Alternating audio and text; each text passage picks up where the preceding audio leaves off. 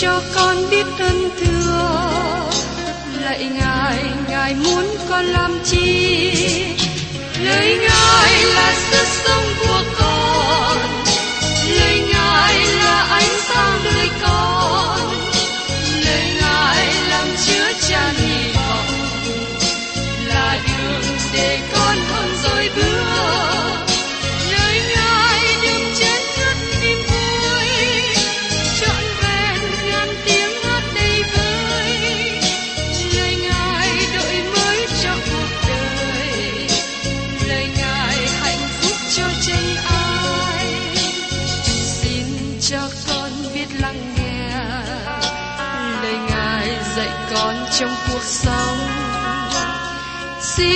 cho con biết lắng nghe. Lời ngài từng theo bước đời con. Xin cho con biết sẵn sàng chờ đợi và vẫn nghe theo chúa. Xin cho con biết sẵn sàng thực hành lời chúa đã truyền ban Hân hoan chào mừng quý vị đến nghe chương trình Tìm hiểu Thánh Kinh. Đây là một chương trình học kinh thánh liên tục và hệ thống trong thời gian 5 năm. Chúng ta sẽ lần lượt khảo sát từ sáng thế ký cho đến khải huyền. Mục sư tiến sĩ McGee là người được Chúa dùng để sáng lập và thực hiện chương trình này. Ông tin rằng lời của Đức Chúa Trời có khả năng đáp ứng mọi nhu cầu cho tất cả mọi người trên thế giới, không phân biệt chủng tộc, văn hóa, trình độ tuổi tác hay phái tính. Ước mong quý vị theo dõi liên tục và giới thiệu cho thân nhân bạn hữu cùng đón nghe. Kính chào quý vị và các bạn. Hôm nay chúng ta tìm hiểu tiếp đến sách truyền đạo đoạn 6, kết thúc về việc Salomon theo đuổi và tìm kiếm sự vui mừng trong sự giàu sang để làm thỏa mãn. Mời quý vị cùng xem ở trong sách truyền đạo đoạn 6 câu 1. Có một tai nạn khác mà ta đã thấy dưới mặt trời, thường làm nặng nề cho loài người.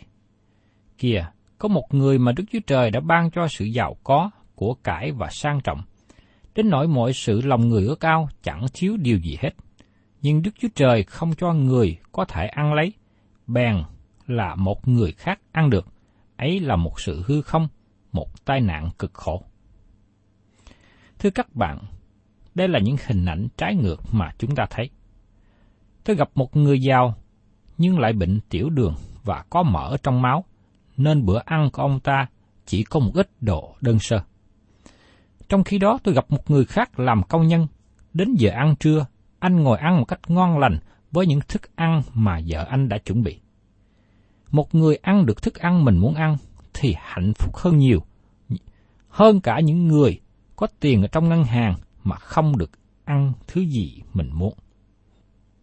Và kế tiếp, mời quý vị cùng xem ở trong sách Truyền đạo đoạn 6, từ câu 3 đến câu 7. Nếu một người sanh trăm con trai và sống nhiều năm cho đến cao niên trường thọ, mà lòng chẳng được hưởng phước, và chết chẳng được chôn, ta nói đứa con xảo còn hơn người ấy. Vì đứa con xảo ra hư không, lại trở về với sự tối tâm, và tên nó bị sự u ám vùi lấp. Nó không thấy mặt trời, cũng không biết đến. Nó có phần an nghỉ hơn người kia.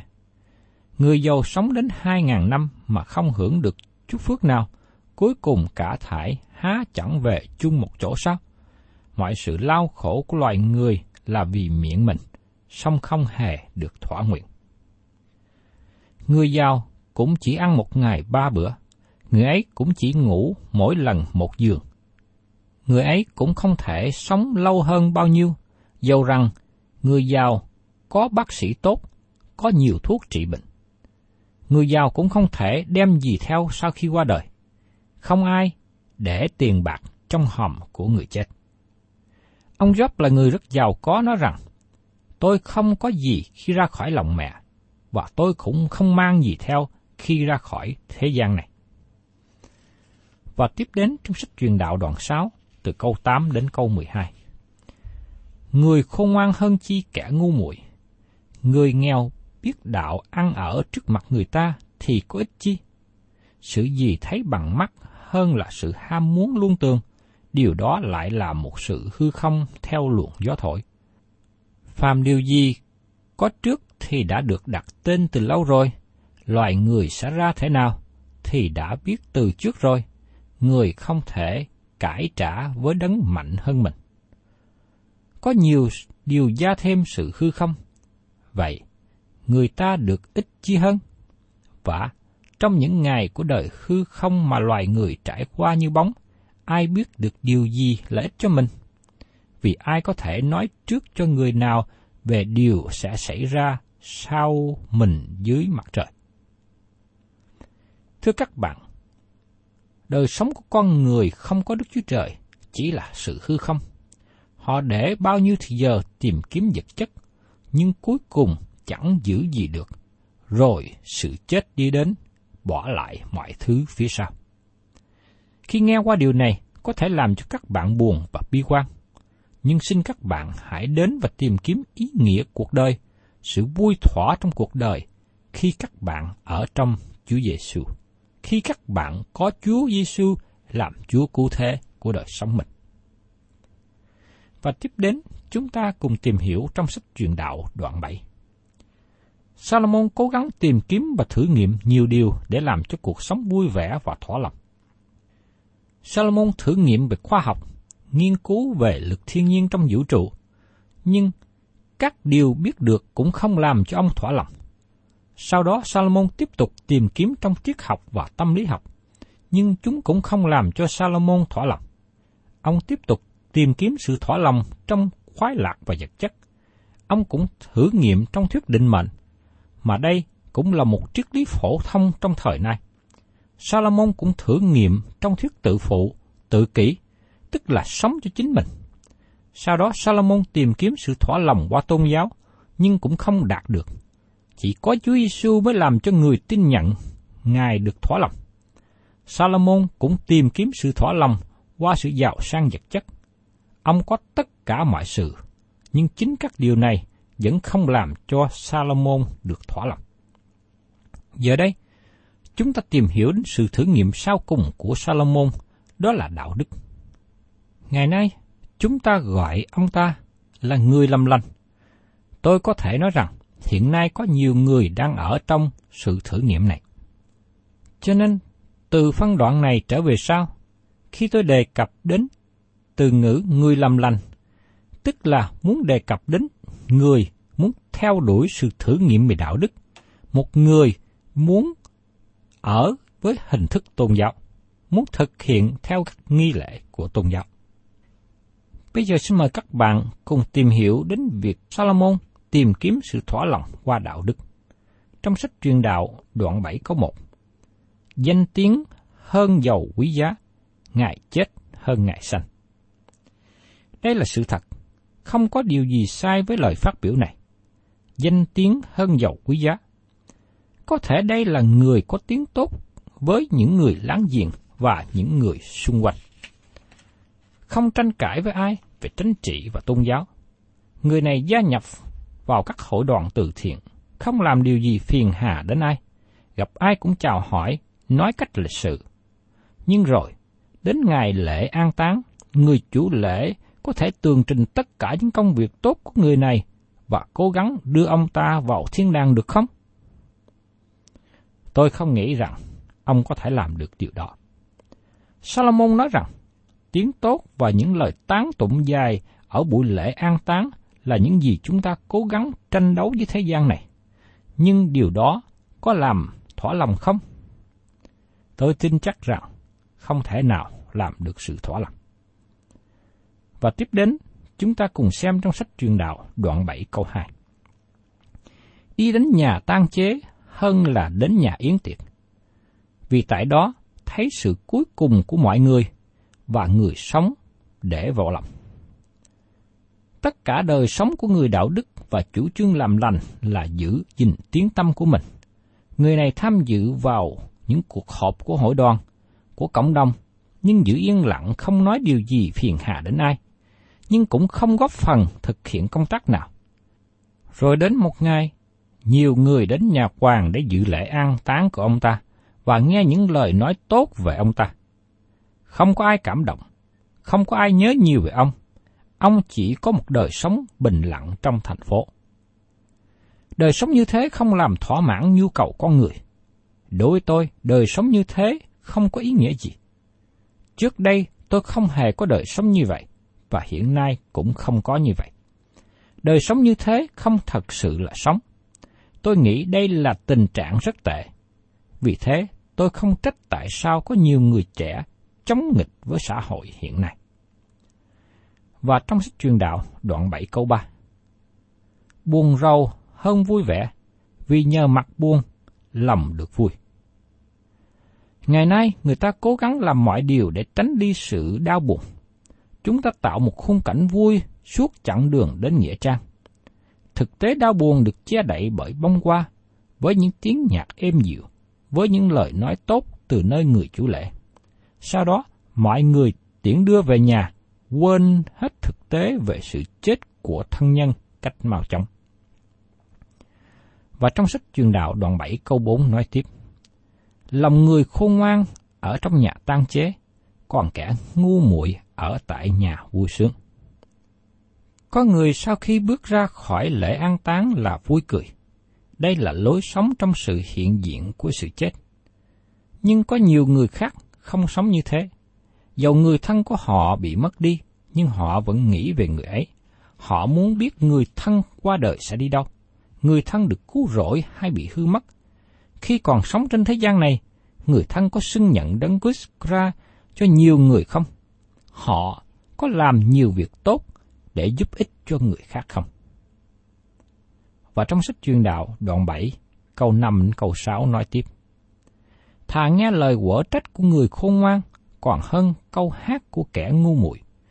Vì tiếng cười của kẻ ngu muội giống như tiếng gai nhọn nổ dưới nội Điều đó cũng là sự hư không. Salomon chỉ ra điểm này. Tại sao không thử ở cả hai nhóm? Lắng nghe lời quở trách của người khôn ngoan, và sau đó đi lắng nghe tiếng nhạc và lời ca hát. Cách này có thể tốt hơn cách kia, nhưng thuận tiện hơn khi đến cả hai nhóm. Đây là hình ảnh còn lại của phân đoạn này. Trong sách truyền đạo đoạn 7 câu 9 nói tiếp, Chớ vội giận vì sự giận ở trong lòng kẻ ngu muội. Xin đừng giận dữ về bất cứ điều gì.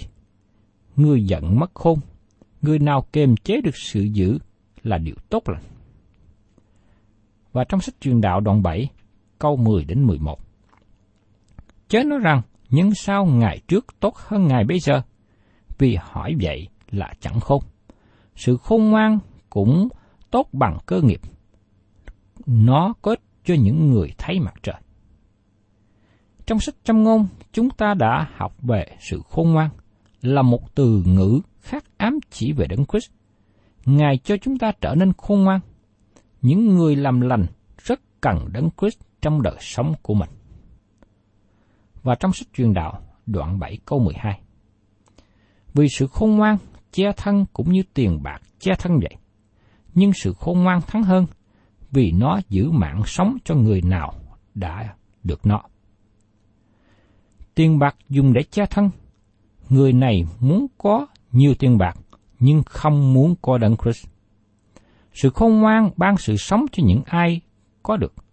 Các bạn không thể mua sự sống bằng tiền bạc. Tiến bộ khoa học, y tế có thể kéo dài đời sống các bạn một thời gian nữa, nhưng không thể ban cho các bạn sự sống đời. Chỉ có sự khôn ngoan trong đấng Christ mới có thể làm được điều đó. Và trong sách truyền đạo đoạn 7, câu 21 và 22 nói tiếp. Chứ để lòng về các lời người ta nói, e ngươi là kẻ tôi tớ người chửi rủa mình chăng? Vì thường khi lòng ngươi cũng biết mình đã rủa kẻ khác. Xin đừng để bị dao động bởi những lời báo cáo của những người khác biết các bạn và nói rằng các bạn là người xấu. Nếu các bạn đứng chính giữa và đi ở bước đường dài, cộng đồng xung quanh sẽ tán thưởng các bạn. Các bạn thân mến, tìm kiếm sự thỏa lòng trong đời sống bằng cách làm việc tốt thì giống như đời sống của bông hoa, không phải đời sống của con người. Nhưng rất tiếc, đây là lối sống của nhiều người. Có nhiều người chỉ thể hiện đạo đức bên ngoài, nhưng đời sống không có sự ngự trị của Đấng Christ. Điều đó chỉ là vô nghĩa mà thôi. Người đạo đức giả có đời sống trống không. Tôi thấy thật là khó dẫn dắt người đạo đức giả trở lại cùng Đấng Christ vì họ đã có dịp nghe về tin lành nhiều lần nên lòng họ chai lì. Nhưng tôi thấy rất dễ để dẫn dắt người không biết về Chúa Giêsu trở lại cùng Chúa sau khi họ nghe đến sứ điệp về tin lành cứu rỗi.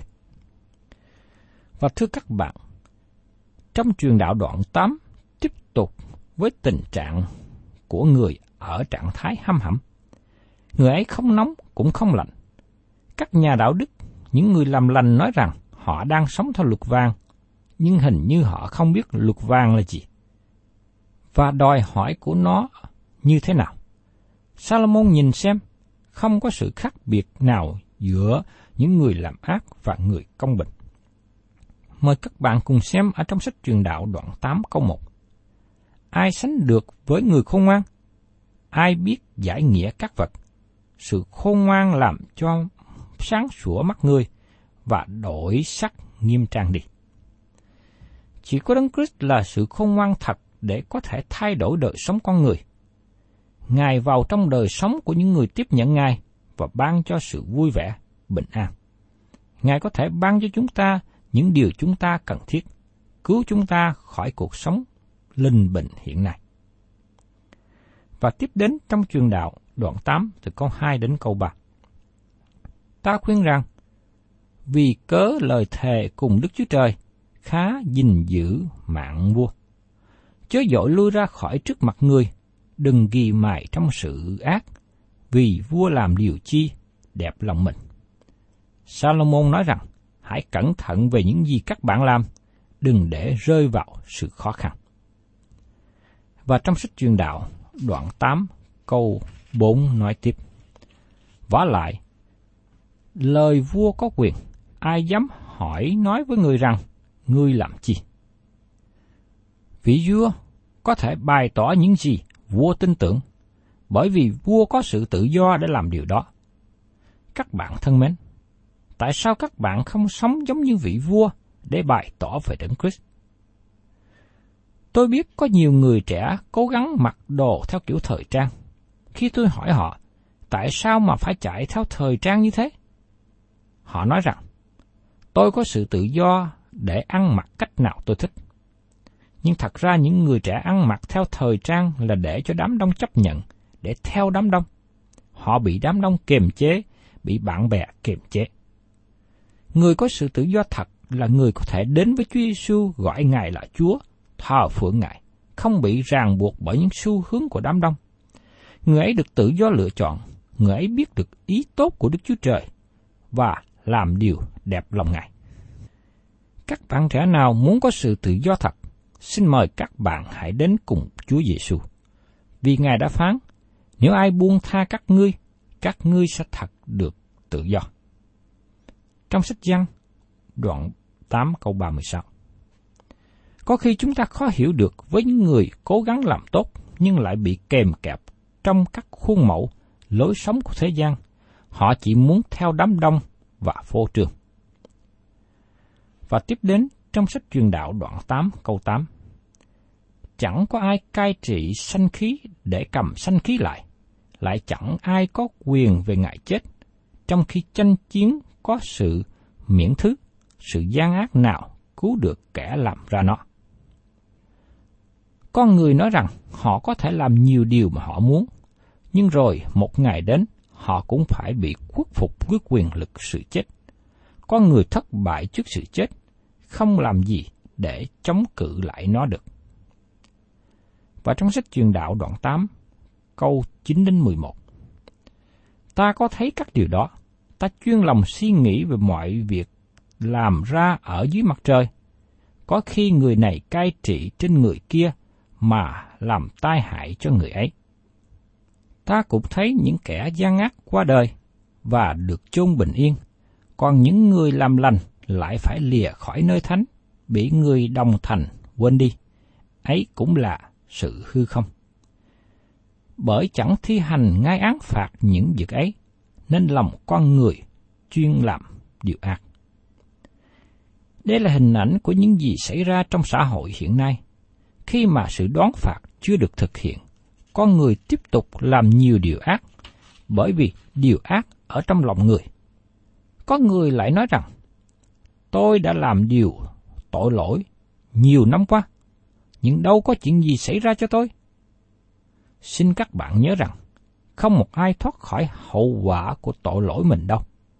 Đức Chúa Trời nhịn nhục để cho các bạn có thì giờ ăn năn.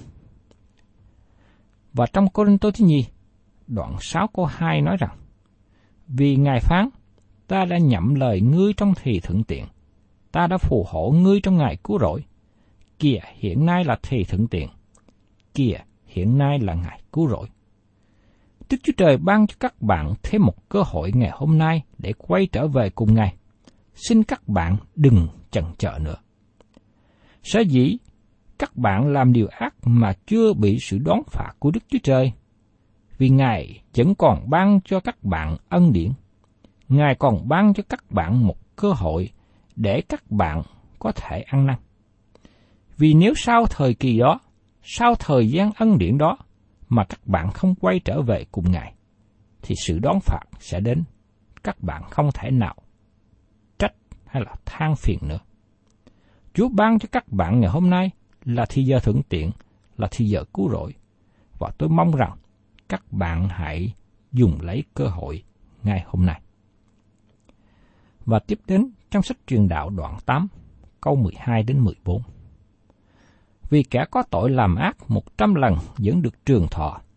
Dầu vậy ta biết rằng kẻ kính sợ trước mặt Đức Chúa Trời sao rốt ác được phước. Nhưng kẻ ác sẽ chẳng được phước, cũng sẽ không được sống lâu, vì đời nó giống như bóng qua, ấy tại nó không kính sợ trước mặt Đức Chúa Trời. Lại còn có sự hư không khác trên thế gian, lắm người công bình bị đãi theo công việc kẻ ác, và lắm kẻ ác được đãi theo công việc người công bình. Ta nói rằng, điều đó cũng là sự hư không. Salomon để ý nhìn xem, nhưng chỉ thấy bề mặt bên ngoài. Hình như không có sự khác biệt nào giữa người gian ác và công bình. Hình như cả người gian ác và công bình đều đi cùng đến một kết cục. Nhưng sự thật không phải thế. Người gian ác sẽ bị đón phạt, và người công bình sẽ được phước hạnh. Chúng ta đừng nhìn thấy những gì xảy ra trong hiện tại, nhưng chúng ta hãy nghe đến lời Kinh Thánh nói đến những sự việc sau cùng. Dầu trên thế gian này, có khi có những hình ảnh dường như bất công, dường như trái nghịch. Nhưng chúng ta biết rằng, chúng ta có một Đức Chúa Trời là đấng công chính. Ngài sẽ thưởng và phạt mỗi người tùy theo công việc họ làm. Chính Đức Chúa Trời là đấng sẽ thực hiện sự công bình. Và tiếp đến, chúng ta cùng xem ở trong truyền đạo đoạn 8 câu 15 ta bèn khen sự vui mừng, bởi vì ở dưới mặt trời chẳng có điều gì tốt cho loài người hơn là ăn uống và vui sướng. Vì ấy là điều còn lại cho mình về công lao trọn trong các ngày của đời mình mà Đức Chúa Trời ban cho mình dưới mặt trời. Ăn uống và vui mừng, đó là những gì mà con người đang tìm kiếm cho đời sống, để bù đắp lại công lao khó nhọc khi ở dưới mặt trời. Nhưng đó là một triết lý trống rỗng của đời sống. Và tiếp đến trong truyền đạo đoạn 8, câu 16 đến 17. Ta chuyên lòng để học biết sự khôn ngoan để hiểu mọi việc làm ra trên đất, thì ta thấy có người ngày và đêm không cho mắt ngủ, cũng thấy mọi công việc của Đức Chúa Trời và hiểu biết người ta không thể dò được mọi việc làm ra với mặt trời. Dầu chịu cực nhọc, ngần nào đặng tìm biết, thì cũng chẳng tìm được. Dầu cho người khôn ngoan tưởng rằng sẽ chắc biết, thì cũng chẳng tìm được. Salomon có sự khôn ngoan để thấy được sự việc xảy ra xung quanh. Nhưng ông thú nhận, ông không biết hết được công việc và ý định của Đức Chúa Trời trên đất này. Một điều chú ý là, Salomon thiếu sự khôn sáng tâm linh. Ngày nay, con cái của Đức Chúa Trời muốn biết được ý chỉ của Ngài, muốn biết được công việc của Chúa. Người ấy cần phải xin Chúa mở mắt thuộc linh, xin Chúa khải thị cho mình biết. Xin chúng ta để ý rằng, chúng ta không thể nào dùng sự khôn ngoan của trí, sự khôn ngoan của đời để tìm biết những lẽ thật về tâm linh. Chúng ta cần phải có đôi mắt tâm linh. Chúng ta cần có sự khôn ngoan từ trên cao. Chúng ta cần có sự khải thị từ nơi Đức Chúa Trời để mới biết được những điều màu nhiệm, biết được ý chỉ của Đức Chúa Trời. Xin Chúa cho tôi và quý ông bạn chị em thuận phục theo Đức Chúa Trời, theo ý chỉ của Ngài, để được Ngài bày tỏ những điều màu nhiệm tốt lành. Thân chào tạm biệt quý thính giả và xin hẹn tái ngộ cùng quý vị trong chương trình tìm hiểu Thánh Kinh kỳ sau.